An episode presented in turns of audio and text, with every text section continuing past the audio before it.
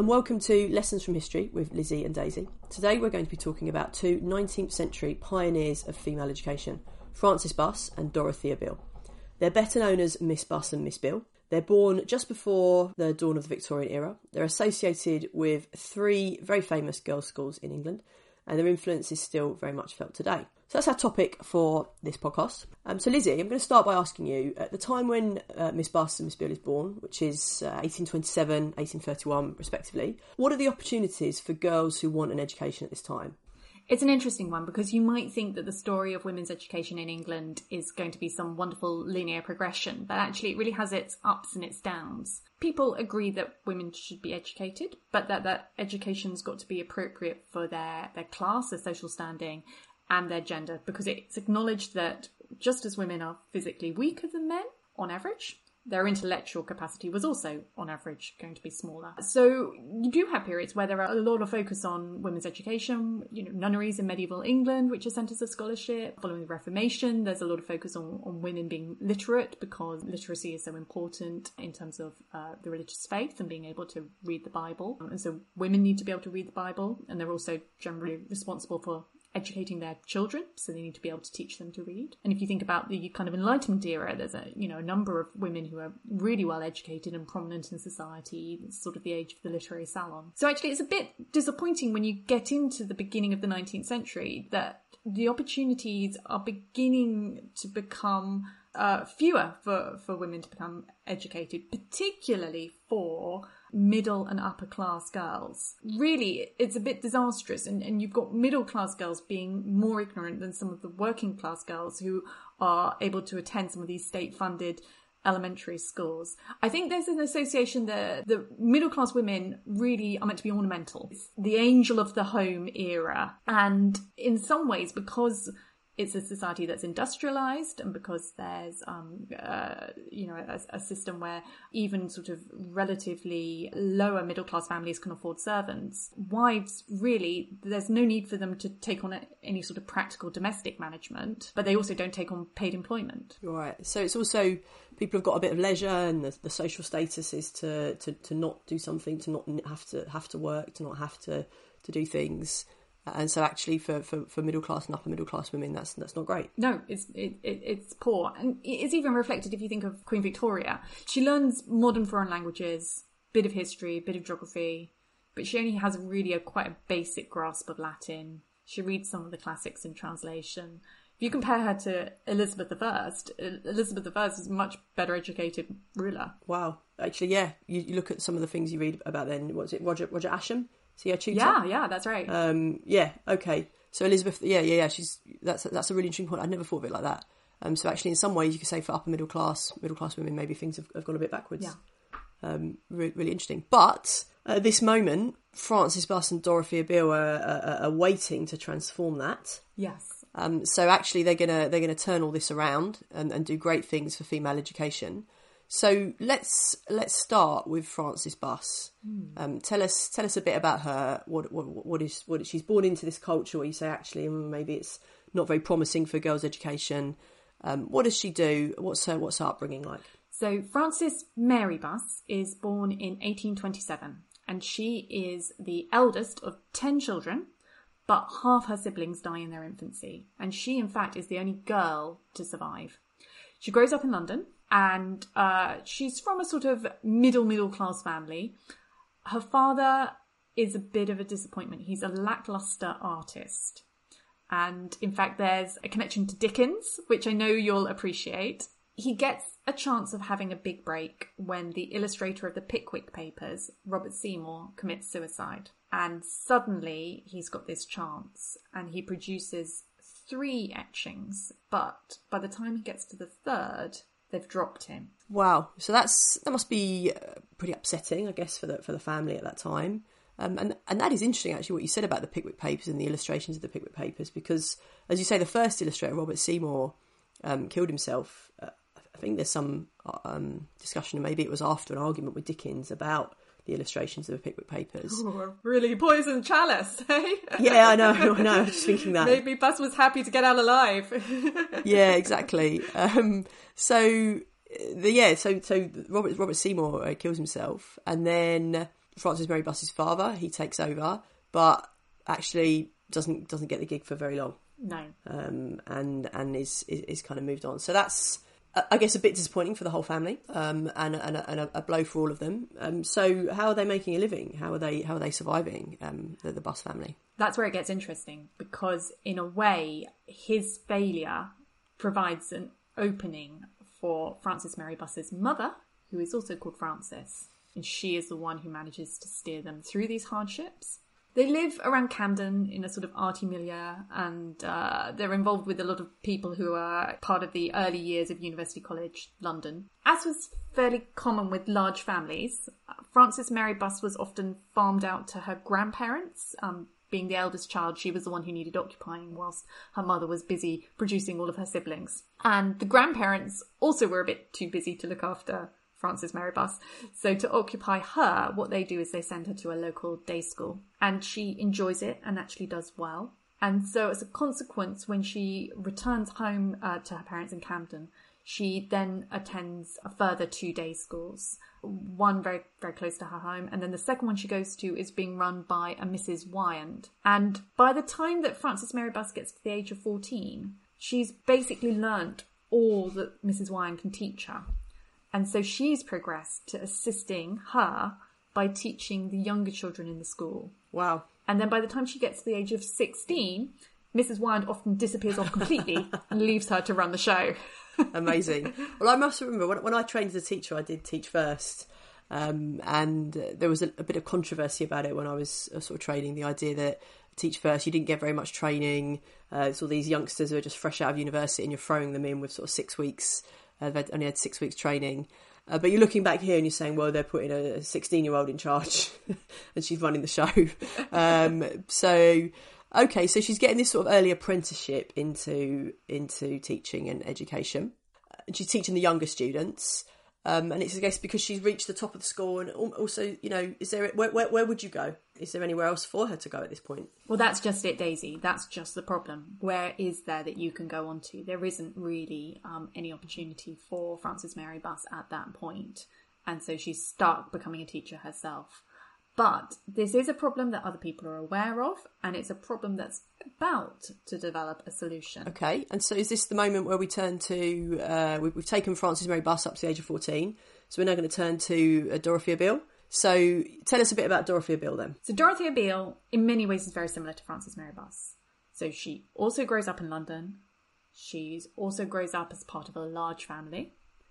She's only four years younger her family are a little bit better off than the Busses, and it's a bit more of a stable upbringing, a bit more scholarly, and perhaps a bit more conventional and pious than the Busses, though both families are religious. Her parents initially try educating their daughters with governesses, but they can't get a decent governess. They keep appointing these women, they come to the house and they just don't have the ability to uh, support their daughters. So in the end, they send Dorothea away to a boarding school. And this is interesting because it feels like this is a bit of a constant complaint of the, the 19th century upper middle classes uh, that you just you just can't get the staff.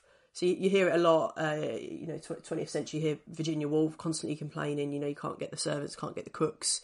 But what you're saying is Dorothea Beale's family, they can't get the governesses, so they send her off to a boarding school. And, and then what happens? It doesn't really work because she's quite a sickly teenager. So at 13, she's considered not to be well enough to carry on at the boarding school and she's sent home. And then she spends the next three years directing her own education. So she's a member of a couple of libraries, she gets her own books out.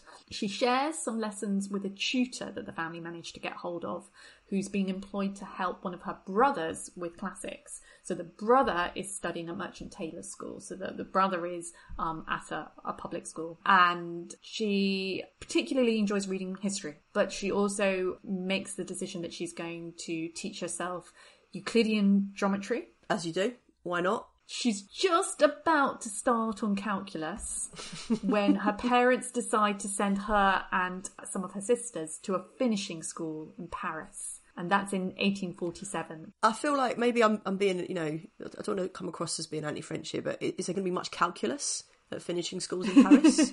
uh, I, I, don't know. You tell me. Well, she goes to Mrs. Bray's school for English girls in Paris, and she isn't very happy there. She thinks it's a waste of time. She thinks that her own studies at home were far superior. She doesn't like being restricted by the routine. But fortunately for her, the experience is quite short lived because on the outbreak of the 1848 revolution, the parents whisk them back to London. So she's back in London. She's 17 at this point, and and so now what? She's given the task of supervising the education of her younger siblings. So, like Frances Mary Buss, once again, she becomes the teacher. What what happens next? I think what you're going to tell us a bit about now is. Uh, as we said, there's, there's not many institutions for, for women who want an education, who want to escape finishing school so they can concentrate on on the higher calculus. But there's one that, that's just about to start at this time, and is still around today on Harley Street. So, so, so what's that? In 1845, David Laing, who's a chaplain of the Middlesex Hospital, decides that he's going to raise money and he acquires a building in Harley Street for the intention of creating a home for unemployed governesses. And the view is to provide these unemployed governesses with a form of training and some form of certificate so that they can go out there and get jobs with families, and so that the families will have a sense of what they're getting. They won't get into the pickle that the Beales were getting, where they have um, young girl after young girl with really not enough of an educational background to be doing the job. Okay, so it's it's uh, it's, uh, it's, it's it's for governesses, but in some ways, the way it sounds, it sounds like a bit of a prototype teacher training college. Would that be fair? Yes, very much so. And by 1847, he'd managed to persuade some of the professors who were lecturing at King's College London to give lectures at this home in Harley Street. And then one of Queen Victoria's ladies in waiting, a Miss Murray, decides that this is a very important scheme and she manages to secure royal patronage. And thus, the Queen's College on Harley Street is formed. And they very quickly after that decide to open their lectures not just to these unemployed governesses, but to women who would like to come and attend. Each girl has to be chaperoned in the lectures. And actually, Miss Murray is very good at organising a whole sort of roster of um, older married women who will chaperone these young girls to, to the lectures Brilliant. so that they can maintain their respectability. The college, you know, becomes a big success. And what kind of subjects are they studying there? So when you're saying they're having these lectures, whatever, what, what are they studying? What are they getting the lectures in? Frances Mary Buss and Dorothy Beale are among the first attendees, though they don't actually meet at this stage. So Frances Mary Buss is having to go into evening lectures to fit around her own teaching work. Frances Mary Buss gets certificates in French, German, and geography, and Dorothea Beale gets certificates in those three subjects, but also mathematics, English, and Latin. So the sort of subjects that you would expect those governesses to go on to teach. Yeah, that's interesting. We were talking about this in our exams episode about how some subjects have changed, but some haven't. Um, things like yeah, French, German, geography, maths, English, Latin those are still subjects that are, that are studied today, maybe more or less emphasis or more or less popular, but definitely recognisable. Okay, so they they get their certificates. They get their, their, certificates in these subjects. What happens then? I guess it's almost like the, the same issue that we saw before. You know, you get to fourteen. Where do you go next? But actually, is there a similar thing here? You've got your certificates from this pioneering new uh, new college, but what what do you do next? Um, so so what do they go on to do to do next? Let's start with start with Miss Buss. Frances Mary Buss had been helping her mother run a school in Kentish Town in order to support the family finances. But once she receives the certificates, they decide to move the school to Camden Town and that Frances Mary Buss will be in charge. She will be the headmistress with her impressive qualifications. So she's still pretty young, right? She's she's still what is she at this age? So in 1850 this is 1850 that she sets up the school. Frances Mary Bass is 23. 23, wow. I can remember when I, uh, again, you know, sort of my early days when I started teaching, there was a, a, huge fuss about a head teacher. Actually, you know what, not that far from Kentish Town over in, in Marylebone. Um, and he was 29. And everyone was like, oh, 29, that's so young. Um, and actually, he went on to do a, a, fantastic job, do a superb job. But Frances Mary Buss, she's 23. So yeah, she, you know, 29, you're just slacking really, aren't you? Um, so she's 23. She's the headmistress of a school. And are you telling me as well another thing you've said to me before? Is she the first person to use the term headmistress? Yes. So she, she so Frances Mary Buss becomes the first headmistress. That is such a Victorian word, isn't it? As well, headmistress. Uh, it really is, and I, I, think they renamed. They've got the sort of um, there's a, a, grouping of uh, independent school heads that used to be called the headmasters conference, and then it became headmasters and headmistresses, and now I think they maybe just they call it the head teachers because uh, there's something about the phrase headmistress, isn't there? And, and I think there are some heads today who quite like it um, and want to keep using it, uh, and there are others for whom it has these probably quite Victorian connotations. But but Frances Mary Buss is the pioneer. She's the first to use that, and she's she's the headmistress of, of North London Collegiate Collegiate Schools, which is still with us today and, and still famous and still very well known. Yes, but what's interesting actually is that the, the, school, she names it the North London Collegiate School for Ladies. And it's called that because there is a North London Collegiate School for gentlemen. There's a North London Collegiate School for boys. So she, she is having to differentiate. And yeah, so she, she's running this school from, the, from out of the family's home in Camden. And it's just the perfect location because you've got a really swelling middle class in that area looking to occupy their daughters. And in her first year running the school, she starts with 35 pupils. She ends the year with 115. Wow. Triples her role in the fir- in the first year. Fantastic. So it's, it's still around today. You know, it's still so it's obviously successful, but you're saying it's successful right from the start. And I guess also interesting, you've mentioned Camden, North London quite a few times. Uh, I think North London intellectuals, even today, have a bit of a reputation, don't they? You, you, heard, I think Liz Truss was it about a year ago, complaining about North London intellectuals driving to the BBC in their taxis or whatever. Um, so this is the probably the ancestors of those of those North London intellectuals, right? And they want opportunities for their daughters, and they have a bit of spare money, and they're prepared to pay to send them to this um, this pioneering new school. So, so how how much do they pay, and what kind of lessons are they getting? What kind of subjects are they studying? So it's two guineas a quarter, and that buys you lessons in scripture, English, history, geography, arithmetic, French, Latin, drawing, class singing, and calisthenics. So they do some mi- mi- mild exercise in the middle of the day. No, nothing to work Fantastic. up the sweat. But you could also have lessons in Italian, German, music, painting, and dancing as extras. And it's a real family affair, so her mother, her father, and her brothers all assist in the teaching. But Frances Mary Buss is the headmistress and she is in charge. So that's really quite sort of delightful, really, you know, that it that it is a woman who is in charge and, and you know, a young woman. It's amazing. It's amazing. It's not something you really sort of think of necessarily, even if you have an image of the Victorians. But yeah, she's she's running the show. So uh, and that's fantastic. She's only sort of 23, as you said, at, at this point. So that's that's North London Collegiate and Frances Mary Buss, and that's you've taken us up to 1850 there. So what, what's happening at this time with with Dorothea? She has a bit more of a difficult time of it. She does so well at the Queen's College, Harley Street, that she actually becomes a member of staff there. So she teaches on the staff at Queen's for seven years, and eventually she's made the head of the preparatory branch of the school, which had expanded downwards to teach younger girls. Again, they see that there's there's a market for that. She she travels quite extensively. She travels in Germany and Switzerland to learn from their education systems. But in a way, it's a bit problematic because the more she sees of the world, the more discontented she becomes with the way that Harley Street is being managed, the way that Queen's College is being managed. And she feels that the drive to expand the school means that standards have really rather slipped.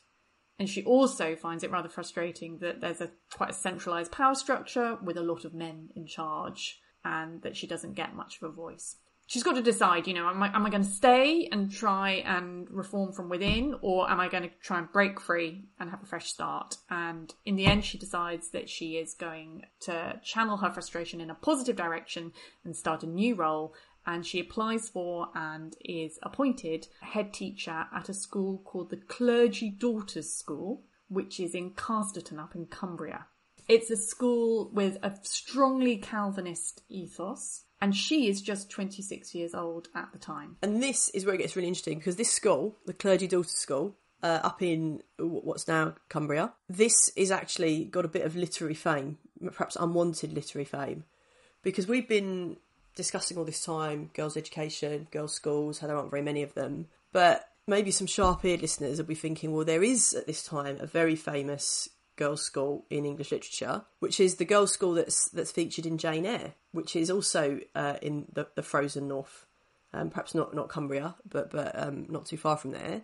And this girls' school in in Jane Eyre is called Lowood School, and is it right that Lowood School is based on this Clergy Daughters School? Yeah, among the alumni of the Clergy Daughters School are the Bronte sisters. So Charlotte Bronte went to the Clergy Daughters School and all the horrific experiences that Jane Eyre Yeah. Okay. recounts. so we're, we're talking here, as I say, mid nineteenth century, and Jane Eyre's published in eighteen forty seven, and as you say, it has got this completely harrowing description of. It's called Lowood School, where it's based on the school Bron- the Brontes went to.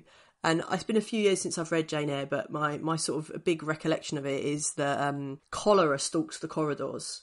And I, I don't want to give too much away in case people haven't read Jane Eyre, but it's pretty bleak. And as I say, it's it's cold, it's remote, it's isolated. and what you're telling me is at the age of 26, Dorothea Beale is leaving London, leaving kind of her family, what she knows, and she's travelling up to take on this new role as, as the head teacher of, of, of this school. Yeah. Is, is that right? Well, that's, I mean, that's pretty brave. It's incredibly brave. Now, I would say that the school had improved a bit from Charlotte Bronte's time. They'd moved to a slightly healthier location where um, they weren't suffering so many waterborne illnesses, but it's still, I think, pretty bleak. And unfortunately for Dorothea Beale, bless her for trying, but the experience is a complete disaster. Oh, really? Oh, no. I was hoping you were going to give me a really inspirational story there and say, you know, she gets takes over and turns it around and it's a model school, but but no.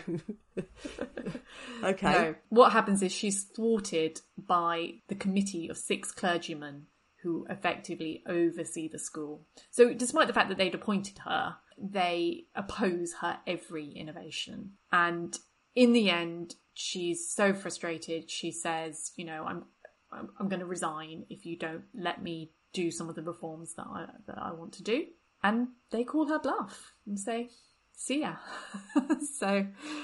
I think it's just really humiliating for her. Queens are actually happy to take her back. They they want to take her back. They want her to come back and and, and teach there, but she she doesn't want to go. She doesn't want to sort of feel like she's moving backwards in that way. And at this point, she's about 26, 27. So she's had that time at King's, she had some time at this um, school in the north. Neither of them really worked out. But she is obviously very well qualified, has got lots of good experience. So what does she decide to do? She hears on the grapevine that there's another job that's going to become available. It's the post of principal at Cheltenham Ladies College. And Cheltenham Ladies College had been founded just a few years earlier by a group of residents in, in Cheltenham who wanted an institution that could provide um, education for their daughters. It's actually really sought after this job. There's 50 applicants, but she is head and shoulders above the pack and she gets the gig. So she starts there as principal, aged 27. Once again, there's quite a few men in the background, but she does get a bit more of a free hand. So uh, this school, which had been founded five years earlier, it was described to be a school for the daughters of noblemen and gentlemen, and it was in a, a large Georgian house.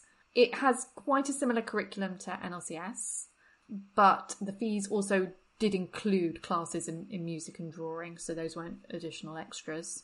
And the fees were slightly higher. And it's not it's not just the fees, is it? So it's, it's a, a bit of a different. We talked about the sort of the North London intellectual milieu, perhaps of North London Collegiate, but Ch- Cheltenham Ladies is a bit of a, as you say, the daughters of noblemen and gentlemen.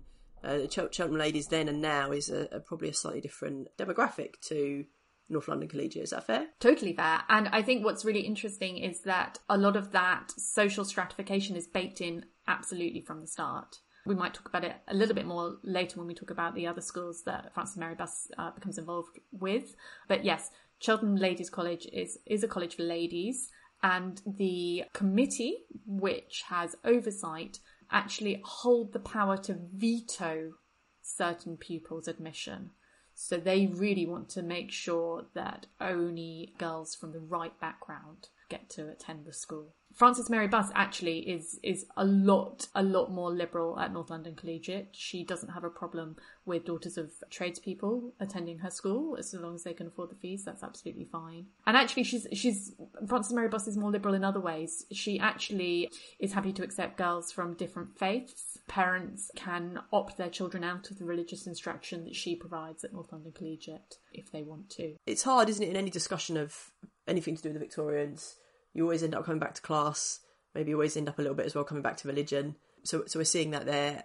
And so what's interesting, you know, Cheltenham Ladies College perhaps aimed at this um, maybe upper middle class, upper class demographic. Uh, North London Collegiate, the, the, sort of North London intellectual, but you know, it's still fee paying. It's still got to be relatively wealthy, I'm guessing, even though they're a bit more open minded about entrance uh, than, than Cheltenham Ladies. And so, obviously, what we're missing is something perhaps for, for poorer people, um, for people who can't afford the fees of, of, of North London or Cheltenham. And that's something that actually Frances Mary Buss is also agitated by, right? So she she's even though things are going well at North London Collegiate, she she decides she wants something a little bit different and she wants to set up another kind of school. Yeah. So when you get to 1870, so so we're jumping forward a, a little bit now. North London Collegiate's been a, a, great success. She's actually rebranded it, so it's it's gone from being North London Collegiate School for ladies to North London Collegiate School for girls. So again, we have that kind of class thing coming through the distinction between Cheltenham Ladies College and North London Collegiate School for girls. But in 1870, she sets up another school, Camden School for girls, and that's very much deliberately marketed at pupils from lower income families. The fees are, are, are lower and it's very important to her. She she is expansionist, uh, Frances Mary Buss, and she is looking towards her legacy. All three of these schools that we've been discussing, all three exist today. Cheltenham Ladies and North London uh, North London Collegiate are still fee paying. But but Camden School for Girls, which you're saying it was uh, low fee paying back when Frances Mary Buss set it up, it's not fee paying now. It's part of the state system. So in a sense, you could argue maybe all, all three schools are still uh, animated by that, that sort of founding spirit. They're still that's still there's still the sort of uh, how how they're being run and their intakes today. Would that be fair? Definitely, definitely. You know what? I think the biggest deviation is the fact that Camden School for Girls actually has some boys in it. Oh, really? okay, um, fair enough. Fair um, enough. It's, it's it's such a popular school. It's actually got a mixed sixth form. Um, yes, but yes. it but it has today, not back then. But yeah. it yeah, not back then, not back yeah. then. But uh, yeah. it, but it's retained the name. It's still Camden School for Girls. Yes, yes. If you're a boy, you go to Camden School for Girls. Yeah. um, um, so that's probably actually yeah, you say the, the biggest change, but in, in lots of ways, kind of similarities from the ethos they were set up with. Yeah, very much so. Very much so. Okay, so we've we've done a bit of the early part of their careers, um, both of these these characters, and they've so they've had really these remarkably successful careers. They're they're kind of well established at this point.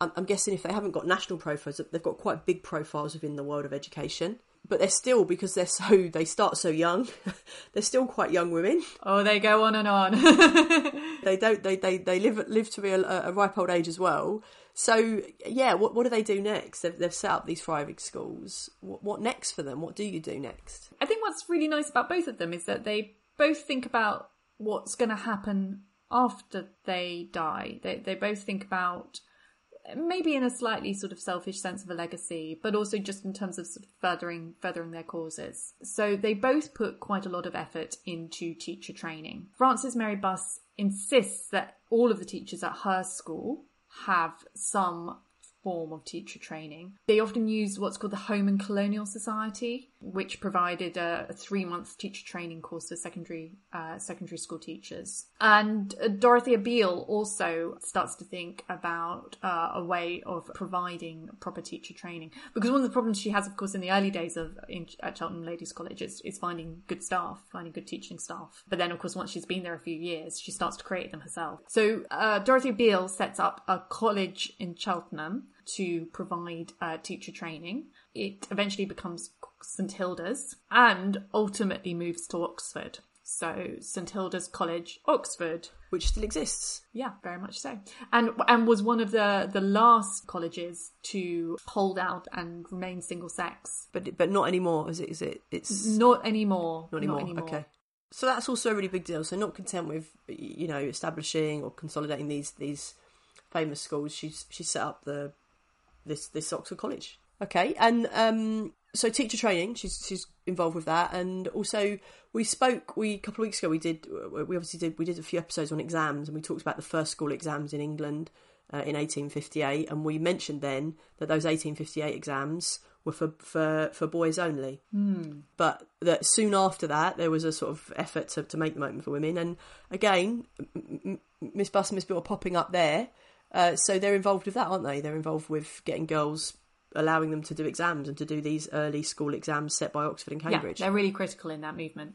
So they're coordinated by a feminist campaigner called Emily Davies, and she sort of mobilizes various female educationalists in the campaign. What their ultimate aim is is to secure the right for women to be able to undertake university entrance exams and to go on from that to, to, take, to take degrees, which isn't available to them at that time at all. So their first step is to get girls to be allowed to take these Oxford and Cambridge public examinations, which we talked about in our last couple of episodes, which had just started in 1858. And they worry along at this cause, and in October 1863, they gain a concession from Cambridge.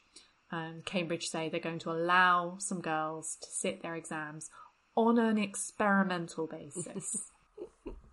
yeah. And the Cambridge exams are in December, so they have a mad scramble to try and find some girls who are going to be prepared to take these examinations with only six weeks' notice. Wow. um, but in the end, they managed to get together 83 girls. 25 of those 83 are sent by Frances Mary Buss from North London Collegiate School. So she sends a big proportion of her girls. Now they, they don't all get perfect results and I'm afraid the arithmetic in particular was rather weak, but many of them passed. And the important thing was that none of them became hysterical or suffered nervous collapse at the face of having to sit these examinations. And that was the big issue, wasn't it? The big thing people were worried about is, oh, we can't possibly let girls do the exams because they'll, they'll pass out, they won't be physically capable of the strain, it's too difficult. And when you first read that, you think, oh, that's so sexist, isn't that awful? And then, as we learned in the exams episode, then you realise that actually the the exam timetable there's like sixty hours of t- exams a week. so I just think you know if you had that nowadays, sixty hours of exams a week, people would be worried about the boys and the girls having a having a nervous breakdown. and, and I think I remember we talked about this as well last week that there were some girls who were like, I needed some smelling salts uh, after after all the exams. But again, uh, 50, 60 hours of them, uh, uh fair play. fair play. They didn't they didn't break down, um, and that some of them passed. Um, so they're, they're doing pretty well.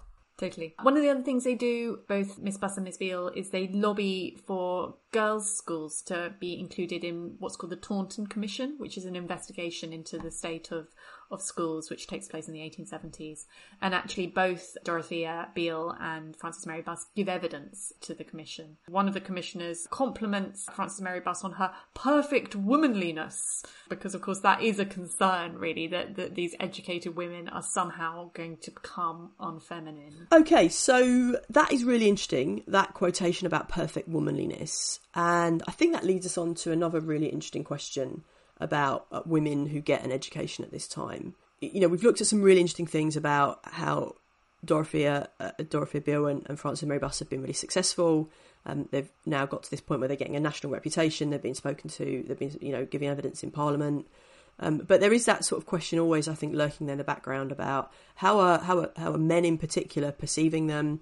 Uh, how, how, does Victorian society in general perceive women who get an education? If women become schoolmistresses, does it mean that they're not womanly enough? And I think to introduce yeah this idea, there's there's a there's a really interesting sort of little nonsense rhyme that's made up by uh, allegedly by some of the some of the Miss Buss and Miss Beale students, and it goes like this: uh, Miss Buss and Miss Beale, Cupid's darts do not feel how different from us, Miss Beale and Miss Buss. The impression you're getting from this this rhyme is that the, the, the girls do think about Cupid's darts. The girls are thinking about uh, a romantic relationship.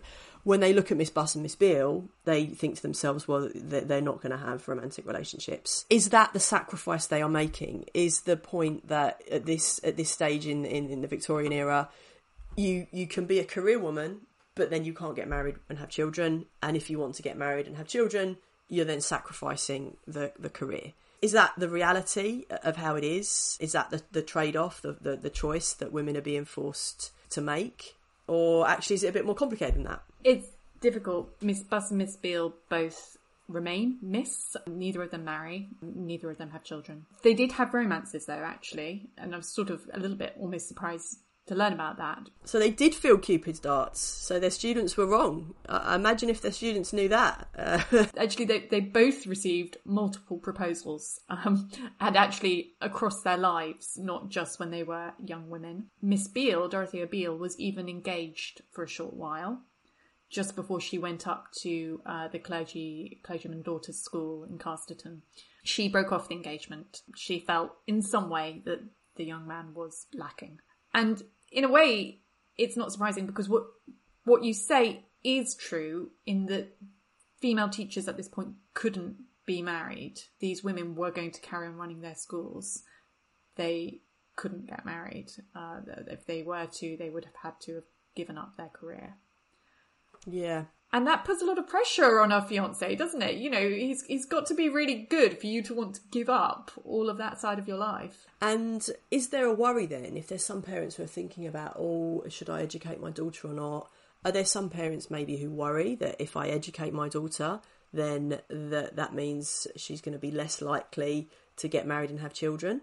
Uh, you know, there are people who worry that maybe education is leading leading girls away from their true calling of being wives and mothers. Definitely. So, in a statement that the uh, committee that founds Cheltenham Ladies College put out, they say there is in many quarters a strong prejudice against the development of girls' intellectual powers, from the impression that all well educated women are blue stockings and that learning unfits them for their domestic mission. So th- there's definitely that worry out there. This is interesting because it's uh, an earlyish use of blue stocking uh, or you know recognition of blue stocking as being this derogatory term that you don't want to be a blue stocking because blue stocking actually starts out as being a positive term uh, not not something to be ashamed of. So cheltenham ladies college these uh, this committee goes on to assert that their intent is to develop the intellect without making female pedants heaven forbid and to combine efficiency with economy so they they are trying to reassure the parents. And one of Dorothea Beale's early battles at Cheltenham Ladies College is that she wants to teach mathematics, and it takes her a while to persuade them that they should teach mathematics, that it wouldn't be too unladylike a subject to be taught um, at the school. She slightly learnt from her previous battles, so she she she wears them down on this. She she she she gets her will, but she she plays the long game. So even the pioneering schools have to be really aware of this, if you like, maybe prejudice against what educated women will be like. They, even even they are sort of tiptoeing and going gently. Mm. And, and, and, and saying, oh no no no, don't worry, they they won't be a female pedant. Don't worry about that. All right, we've got to the we've got to the point where we're looking. We've looked at the, almost the sacrifices that you you've, you've got to make uh, that they had to make in order to, to become become head teachers and to have this career. What's also interesting is not only is it the case that you, you make a sacrifice, you, you can't really have a family if you want to have this career, but in terms of the careers that these two women have, and most women who had a career at this time would have, they are quite limited in what they could do. Yes, they're very pioneering educators and it's very impressive what they achieve, but at least the field of education is open to them because there are lots of other fields that are just completely closed off, right? So I, I can't remember the exact dates, but at this point, you can't train to be a doctor. I think that comes a little bit later. There's obviously, you know, you can't vote, you can't be an MP. Uh, there's, there's so many fields that are just closed closed off to you. You have got people like Florence Nightingale, uh, you know, very impressive, not just as a nurse, but in terms of all the lobbying she does in uh, kind of improving hospitals and hygiene and, and, what have you. But education really is probably at this stage the, the, the, the most obvious career open to women. Whereas today, women have a tremendous uh, number of options open to them. And there's a very interesting modern writer, uh, Alison Wolf. I think she's now Baroness Wolf. She's in the, in the House of Lords, and she has written about this. And she says the, the fact that women have more opportunities now, this is obviously great for women. It's fantastic. So you know, all, all, all the careers that are open to men, women can, can can you know, there's nothing stopping them getting involved as well. But in some ways, what's an opportunity for women, uh, her argument is, is is not necessarily great news for education because education, even up maybe into the 1960s or 1970s, uh, and by then perhaps it was just sort of habit more than more than law. Education could rely on a pipeline of of quite talented, educated, clever women who didn't really have many other options, and that's not necessarily great for women. It's not great for women's liberation, but it maybe is good for education that you've just got this automatic pipeline of women who can't can't really do anything else, so they're, they're going to go into that, and it's you know, this can become a bit controversial. You know, I've heard it expressed by some people in ways where it can be can be controversial. But the, the way I want to take this this this point is to say, if Miss Buss and Miss Beale were alive today, what would they be doing? You know, if they had all the options that were available to, to women today, do you think they would still be pioneering figures in education? So they would be the, the, the kind of famous head teachers who are, are, not just running their schools but commenting on education and uh, you know being national figures, or, or, would they not? You know, might they be uh, MPs? Uh, might they be like running a multinational charity? Uh, might they actually want to choose to be in the private sector? What do you think Miss Bill would be up to today if they were around? Frances Mary Buss has that real entrepreneurial sort of zeal, and she's also really good at self publicity. You know, she does a lot of interviews. She runs kind of public events at the school to advertise it. So I almost wonder whether she might be in marketing or, or in PR. Though she did, she did actually say that she felt that teaching was that sort of highest calling, higher even than me- the medicine. So, so maybe, maybe she, uh, she was born to be a teacher. Dorothea Beale is interesting. She was very religious um, and, and, quite a serious person, actually. And I almost wonder whether she might have been one of our first Anglican bishops, female bishops. Um, I could see her going into the church if that had been an op- option available to her. I hadn't thought of that, but that is um, that is a really good point. It makes a lot of sense as well. Let's sort of bring it up to bring it up to the, the, the current day. We've talked about what they might be if they were around today, but what, what is their legacy today? Obviously, these three schools they're most associated with still exist. I think all of them still, to a certain extent, retain a lot of the, the, the founding ethos that was instilled in them. I, I'm always struck with all institutions, but particularly sometimes educational institutions. They they can be quite small, quite fragile. Uh, for these schools to still be going now is is really brilliant uh, as you were saying, I, I think you, you, talked about the North London Collegiate School for Boys. Well, that doesn't exist anymore, right? So th- the fact that these free schools uh, exist is really important. And I think at, at, this point, Lizzie, you have got a confession to make. Yeah. Um, so we're bringing it up to date with what these schools are like now. So so go on, confess all. Um, I went to one of these schools. Um, I went to North London Collegiate School for Girls. I should have paused. I should get everyone to guess. guess which one of these three you went to. Work out how posh I am. yeah, exactly. That's exactly basically what I meant, Lizzie. So you are you are basically then part of this North London elite that we've been talking about all podcast, right? Yes. So when you were at, at North London Collegiate, was Miss Buss a big deal? Oh, she was a massive deal. Daisy. We had Founders Day every year. It was the last day of school before the Easter holidays. And on Founders Day, every girl had to bring in a daffodil because apparently, though I was always a little bit skeptical about this, apparently daffodils were Frances Mary Buss's favourite flower. So everybody came in with their daffodil. I've got to be honest, this feels a bit cultish. This is a bit Oh, wait for it, wait for it, Daisy. With the bottom wrapped in tinfoil, and then you'd go and you'd sit okay. and have your Founders Day service, and there'd be singing. Right. There was even a song yeah. um, about all the different headmistresses of the school. Each headmistress had a verse wow. to themselves. And it began, Wow. Miss Buss was a famous teacher who lived long ago. and thought that little Victorian girls should a lot of knowledge know. See, I thought you'd like that, Daisy. I can't believe she's got a song. They had to know a lot of knowledge. No, no, no skills. None of that nonsense. okay.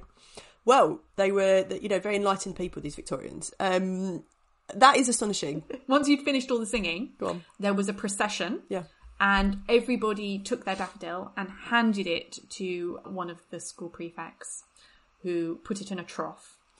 And then all of these rather limp daffodils that right. had been manhandled yeah. by these girls over the course of an hour long service were given to local pensioners who I think probably really didn't want them.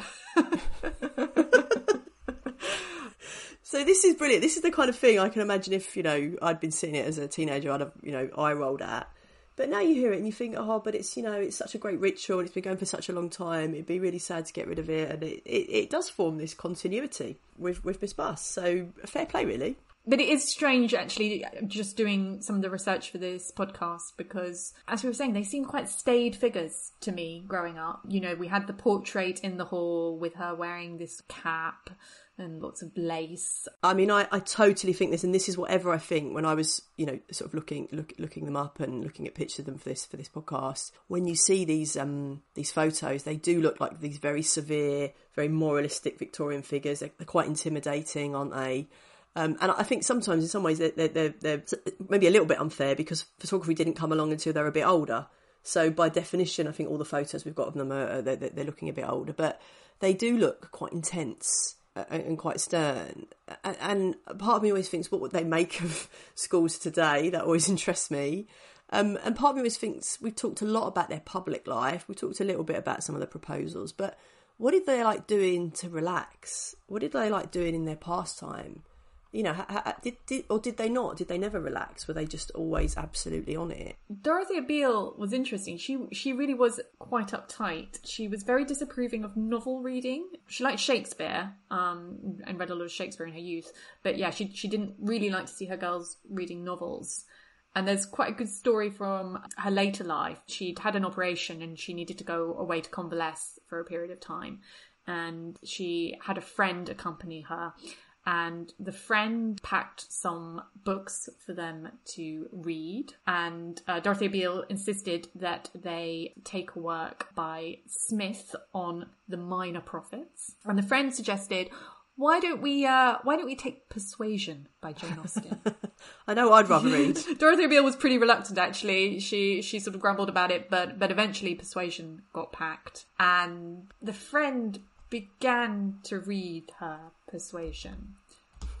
and Dorothea Beale got hooked. But she couldn't. She couldn't admit it. She couldn't admit that she really wanted to, to, to hear what was happening to um, to Anne Elliot and not hear about the Book of Micah. So that actually makes me feel a bit, a bit better, a bit warmer towards her. Uh, so she was always coming up with excuses throughout the whole of the convalescence. You know, it was, Brilliant. oh, I, am very tired now, so we, would better have a bit of persuasion. Or I'm not, I'm not feeling very well. I've got a bit of a headache, so we better have persuasion. Oh, we've only got a few minutes before before lunch or before tea or before supper, so so best not get get into yeah. the minor prophets. This reminds me a bit of when you have uh, kind of older relatives and they'll they'll turn their nose up at maybe like an American box set. And then actually they start to watch it and secretly they really like it and think it's really good. so that's that's really interesting. So maybe there is a bit of truth to that that stern, high-minded image, but there is also a bit more of a human side as well, which is which is is quite entertaining. And I, I guess yeah, just you know, dwelling on that that issue of these sort of stern, high-minded Victorians. You know, you were talking about when when you were at school. I think you know at that point the Victorians were maybe viewed with a bit of suspicion. I would say even now that now they're viewed with even more suspicion. Uh, would that be you know fair to say? And you have these debates often about Victorian values and. As Margaret Thatcher said, Victorian values are the ones that made this country great, and there'd be plenty of people now would say they're the uh, their values were all wrong. You know, they were they were too moralistic and they were too unpleasant to the poor and, and, and what have you. And I think Miss Buss and Miss Beale, in some ways, maybe embody both sides of, of, of that debate.